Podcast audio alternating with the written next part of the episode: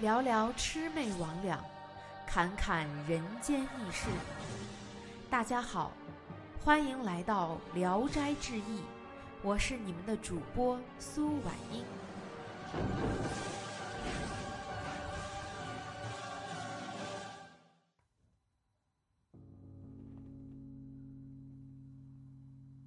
英宁。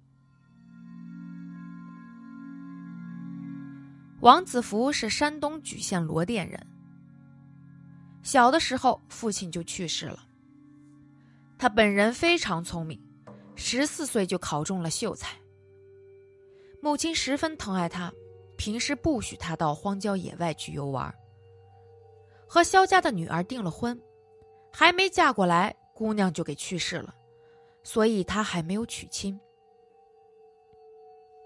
正值上元节这一天。舅舅的儿子吴生邀他一块儿去游览。刚到村外，舅舅家里来了个仆人，就把吴生给叫走了。王子服看见游玩的女子很多，便沉着兴致独自游逛。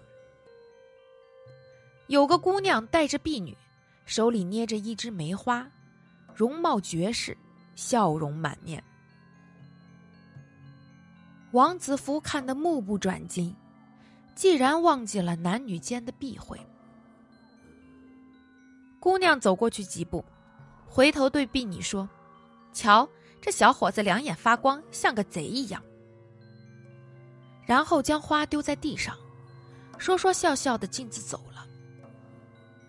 王生捡起那枝花，心里十分怅惘，像丢了魂似的，闷闷不乐的走回家。到了家，王子服把梅花藏在枕头底下，耷拉着头躺下就睡，不说话也不吃东西。母亲很是担忧，请人祭祀求神驱邪赶鬼，他的病却更加沉重，身体很快的消瘦下去。请医生为他诊治，让他服药发散，他却变得神情恍惚。好像被什么东西迷住了似的。母亲关切的问他怎么得的病，他呢就只是沉默着不回答。刚好吴生来了，就嘱咐他私下问问。吴生走到床前，王子福一看见他就流下眼泪。吴生坐在床边，安慰劝诫了好一番。慢慢的问起他得病的原因，王生就把实情都告诉了他，并且恳求他想办法。吴生笑着说：“你也实在太傻了，这个愿望有什么难实现呢？我一定替你去查问。在野外徒步游玩，必定不是大户人家的女儿。如果他还没有许配别人，这门亲事定会成功。”不然的话，咱就拼着多花些彩礼，估计也一定会应允。只要你病痊愈，这事儿包在我身上。王子福听了，不觉露出了笑容。无声出来告诉了姑母，寻访那女子的住处，但是到处都探听访查过了，也没有一点踪迹和头绪。母亲十分发愁，又想不出什么办法。然而自从无声走后，王子福变得面容开朗，也开始吃下点东西。过了几天，无声又来探望，王子福就问他事情办的怎么样。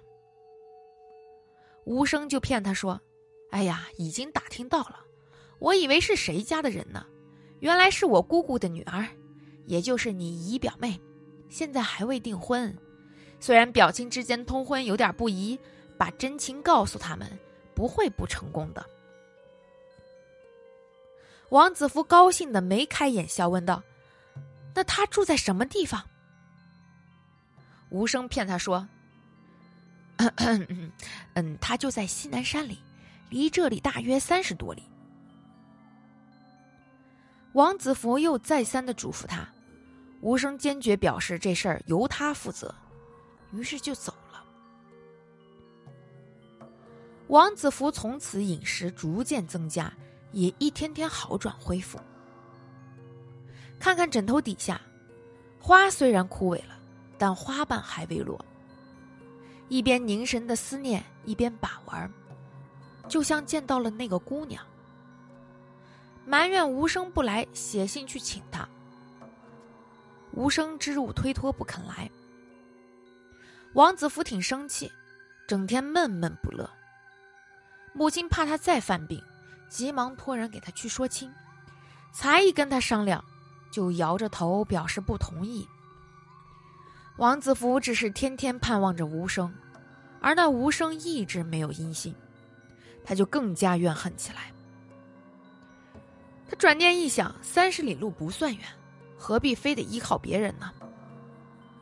于是就把梅花揣在衣袖里，赌气自己去寻访，而家里人并不知道。